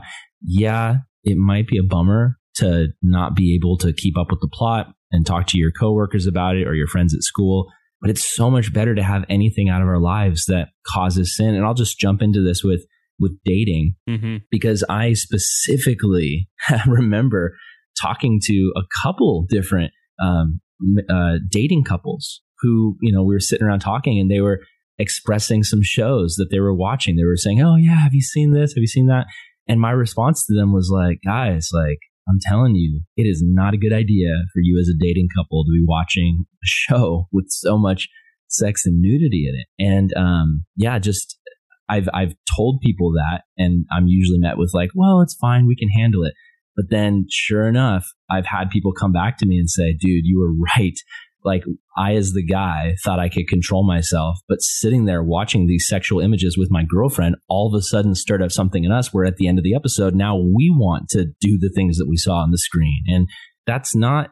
Does that make sense? Like, is well, I mean, think about Think about the way that movies affect us in general. Like, I remember when I was a kid, any movie I walked out of from like the ages of seven to 12, I felt like I left with a new goal for my life. Hmm. You know, like I got out of Shrek and I was like, it'd be cool if I were an ogre because, like, then I could fight bad guys and, like, mm. I could, you know, save Princess Fiona or blah, blah, blah. I can make waffles in the morning with Eddie Murphy. Like, I, just whatever wow. movie I got out of, it was like, this is now what I want to do. You know, like, you watch a docu, like, there's a show on Netflix, Chef's Table. Mm. Every time, I love that show. My wife and I watch it together. Every time we're watching that show, and maybe this is just me being super influential, but every time I'm watching that or influenceable, not me giving influence, me receiving influence. Right. I got you. Yeah. Okay, cool. Um,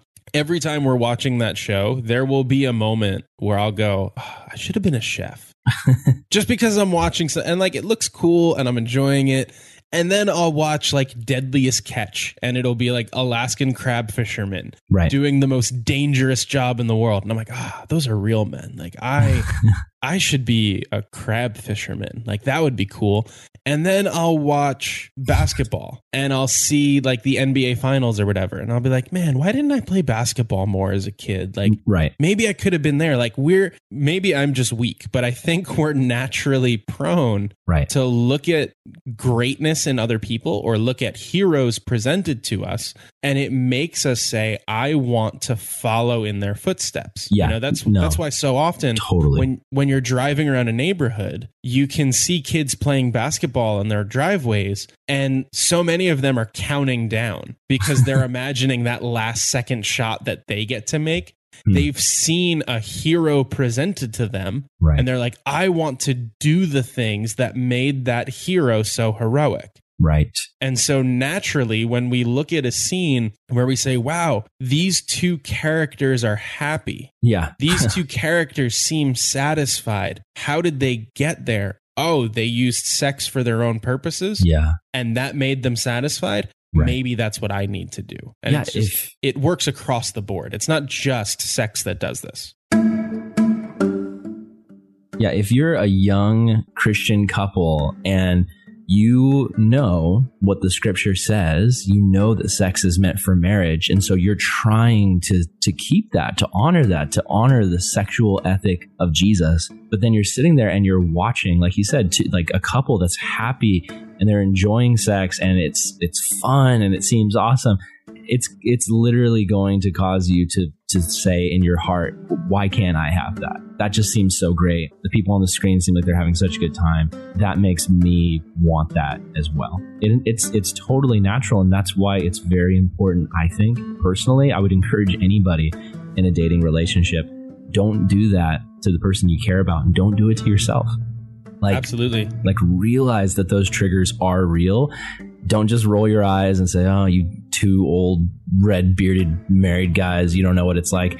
Yeah, we do. We've been there. Like we're we're speaking from experience. Like these are things that for us in a dating relationship would not have been good for us and mm-hmm. we're just trying to pass that on. Um, There's a movie that I haven't seen this movie. There's a movie that Justin Timberlake and Mila Kunis were in together called Friends with Benefits. And I remember, yeah, I remember watching the trailer for it. And there's this quote that has kind of like stuck with me where they're watching, I think they're dating at this point or something, or they're just friends or whatever. I don't know. Um, and they're watching like this romantic movie together. And The scene at the end is the classic scene that we see in so many romantic movies where we know that the two characters are happy and together because this gra- there's this grand final kiss that they share. And it's like, oh, look, now they're happy. And Mila Kunis's character says, I wish that there was a movie about what happens after the big kiss. Hmm. And Justin Timberlake's character says, they make that movie. It's called porn.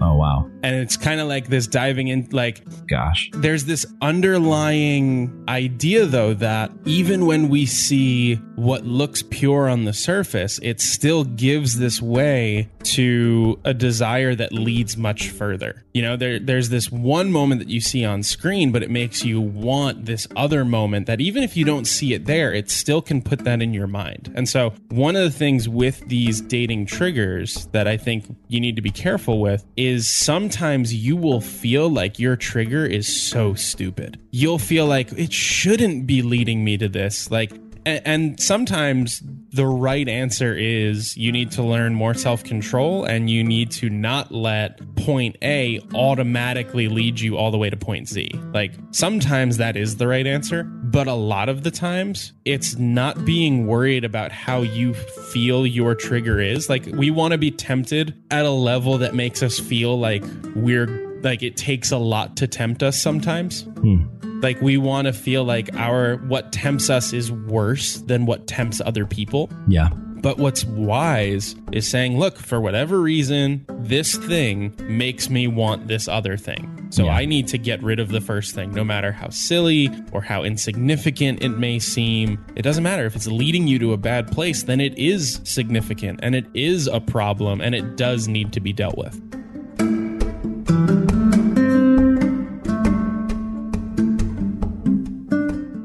right. Like again, just to re-emphasize, we can't, you know, necessarily tell you what are the right and wrong shows to watch, but the main point we're getting at is if anything causes you to stumble, it's probably a good idea to get it out of your life. Like, and I'm I'm serious. Like, if if playing Super Mario Brothers wa- makes you want to go jump on people and stomp their heads, then you probably shouldn't play it.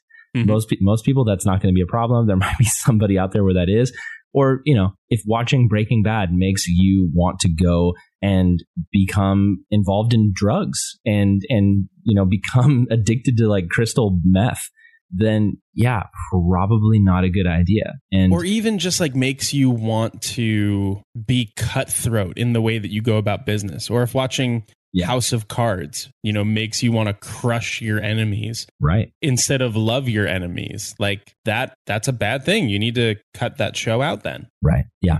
And I think it's very important touching back on the topic that we're talking about. And Brian, I know you got to go in a second, so we'll finish this up quick. But I think it's really important to recognize that sex sells and the industry knows that. And there's this pornification of media and culture where they very much know that this is something that triggers people and they they financially know that they can bank on it making an impact um, Neil Marshall, one of the directors of Game of Thrones, and you know we're, we're just picking on Game of Thrones a lot right now because it's big in culture. But this is not the first show that's had sex and we're sure and it's not just it will one. not. Yeah, it will not be the last. But here's a quote from Neil Marshall, one of the directors of Game of Thrones. He says.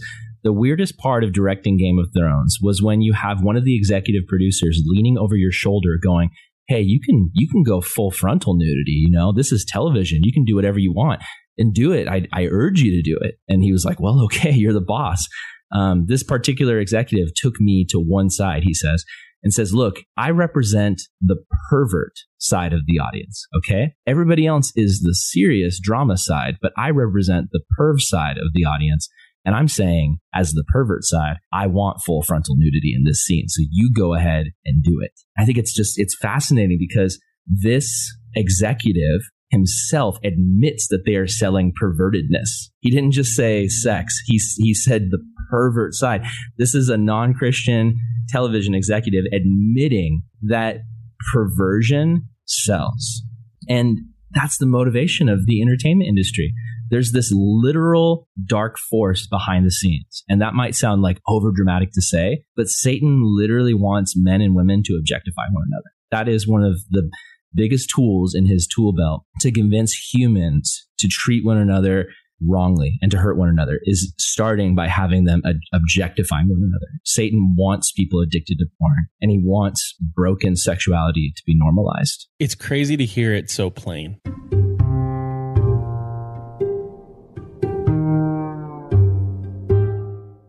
You kind of feel like you knew those conversations were happening, but it, it, it's sort of like when when Snapchat was first really gaining momentum. Um, everyone had these fears of like, well, this could just become a way that you know nude photos get shared pretty easily, and then the makers of Snapchat came out and they're like, "Yep, that's what we were going for." Like That was the, The- plan the whole time. the goal was to make it easier to talk to somebody and get nudes out of them Right. which it's like it's this thing you instinctually knew but you were just kind of hoping like but it can't be that right and Right. sometimes we have to admit yeah it is that and Yeah, it's it's and- wrong and it's broken there's nothing evil about Snapchat. Even though there was the intention of the creators, there's nothing inherently evil about Snap. But if you're listening to this and if Snapchat is a way that you have people that you're not married to sending you nude photos, or you are tempted to send photos to people, and or, or maybe you do send photos,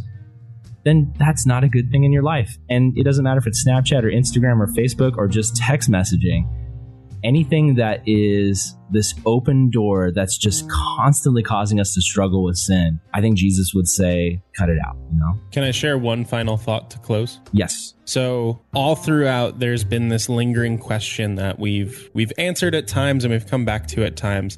But the question of what if what I'm watching doesn't affect me? Hmm. What if an image put in front of me doesn't bother me? Right. Um there's a, a moment in the Bible when John the Baptist is killed. And the reason John the Baptist is killed is because King Herod is hanging out at a party and a pretty young girl shows up and dances in a sexually provocative way. And it says in the Bible that he was pleased by this dancing and he was influenced by it to the point where he said, Tell me whatever you want, and I will give you everything up to half of my kingdom Gross. just for one dance. He was like, look, look, whatever you demand of me, I will give you. Yeah. And one of the things that we need to always keep in mind is that when it comes to imagery that evokes sexual desire outside of marriage, it will always ask us for something. Hmm. It will always ask us to pay it some kind of tribute.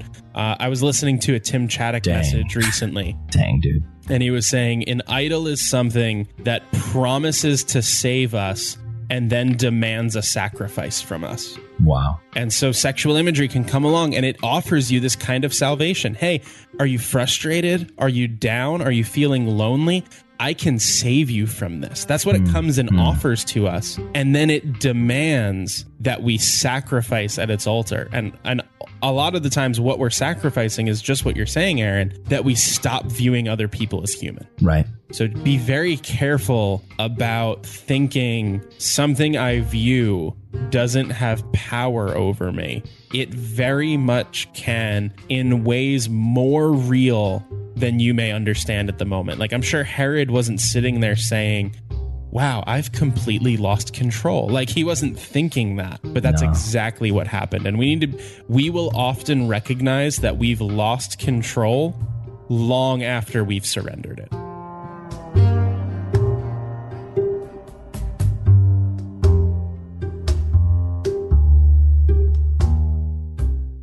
Hey everyone, thanks so much for listening to our conversation. I know this is a dicey topic, but hopefully our conversation made you think. That's our goal. And as I close out the episode, I just want to give you guys a tool, a, a resource that has been really, really helpful to me, and that is VidAngel. Um, VidAngel is a online filtering service. And no, this is not an ad. I'm not getting paid by VidAngel for this. I just, I personally use this. And so I thought maybe some of you guys might want to know about it. So, what is VidAngel? Well, it's a great way to watch content online while still keeping yourself from content that can harm your walk with Christ. Um, it filters out violence, language, disturbing elements, sex, nudity, really anything that you'd want to filter out, you can. Um, and it hooks up to Netflix, Amazon Prime, Amazon Video, and HBO through Amazon. So you can watch a lot of stuff on this and filter out things. I personally usually just keep everything else in and just turn off the sex and nudity, and I'm pretty much good to go. I never really feel like I'm missing out on anything. If there's a scene with a couple and it seems like they're about to have sex and they just walk into the bedroom and close the door and then it just goes to the next scene, I mean, I can fill in the details. I don't need to actually see the actors doing it to know what the story is trying to tell me. And personally, I don't think it's necessarily wrong to even watch a story that has characters that do things that are wrong in it. I mean, we read stories in the Bible all the time that has characters who do many evil things. So it's not an issue of like, oh, the show is evil, don't watch the show.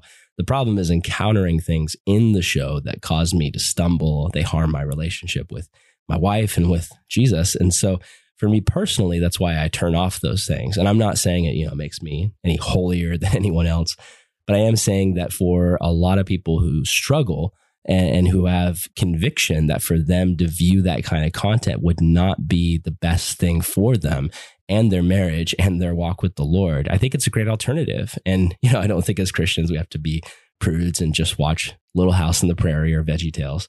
But I do think that we need to be wise and try our best to not place anything in front of us that causes us to stumble. And, you know, with VidAngel, you can even watch Game of Thrones without any of the sex scenes. So I mean, it's a great alternative. I think it uh, could be very helpful to a lot of people. And it's pretty cheap. I think I pay maybe $9 a month or something like that for it. I'm not sure. Look it up. Um, but yeah, check it out. VidAngel, very helpful. Hopefully that's helpful to you. So thanks again for listening to this episode. Good Lion is a production of Calvary Global Network, or CGN.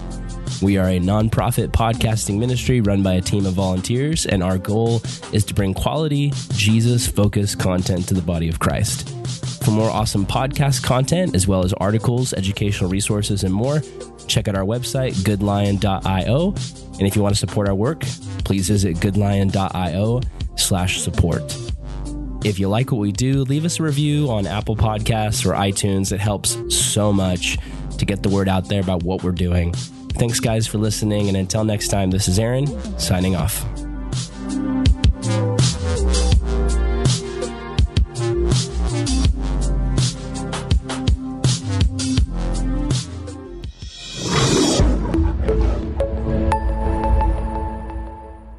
This episode of the Good Lion podcast is brought to you by CGN and the upcoming Calvary Global Network International Conference. Hi, friends. Brian Brodersen here, and I want to let you know about the CGN International Pastors and Leaders Conference coming up here at Calvary Chapel, Costa Mesa, June 25th through the 28th. Our theme this year is The Spirit of the Lord is upon me. And oh, how we need the Spirit of God uh, to be upon us in these days. So, we're going to be digging down into that great text from Isaiah 61. We're going to be looking at all the different facets of it. We got a number of great voices that are going to be speaking to us. We're going to have times of prayer and worship and lots of fellowship and enjoying meals together and all kinds of wonderful things. So, if you would like to be part of this conference coming up in June, uh, please get signed up today. You can do that at conference.calvarychapel.com. Once again, that is the CGN International Pastors and Leaders Conference, June 25th to the 28th. Hope to see you there.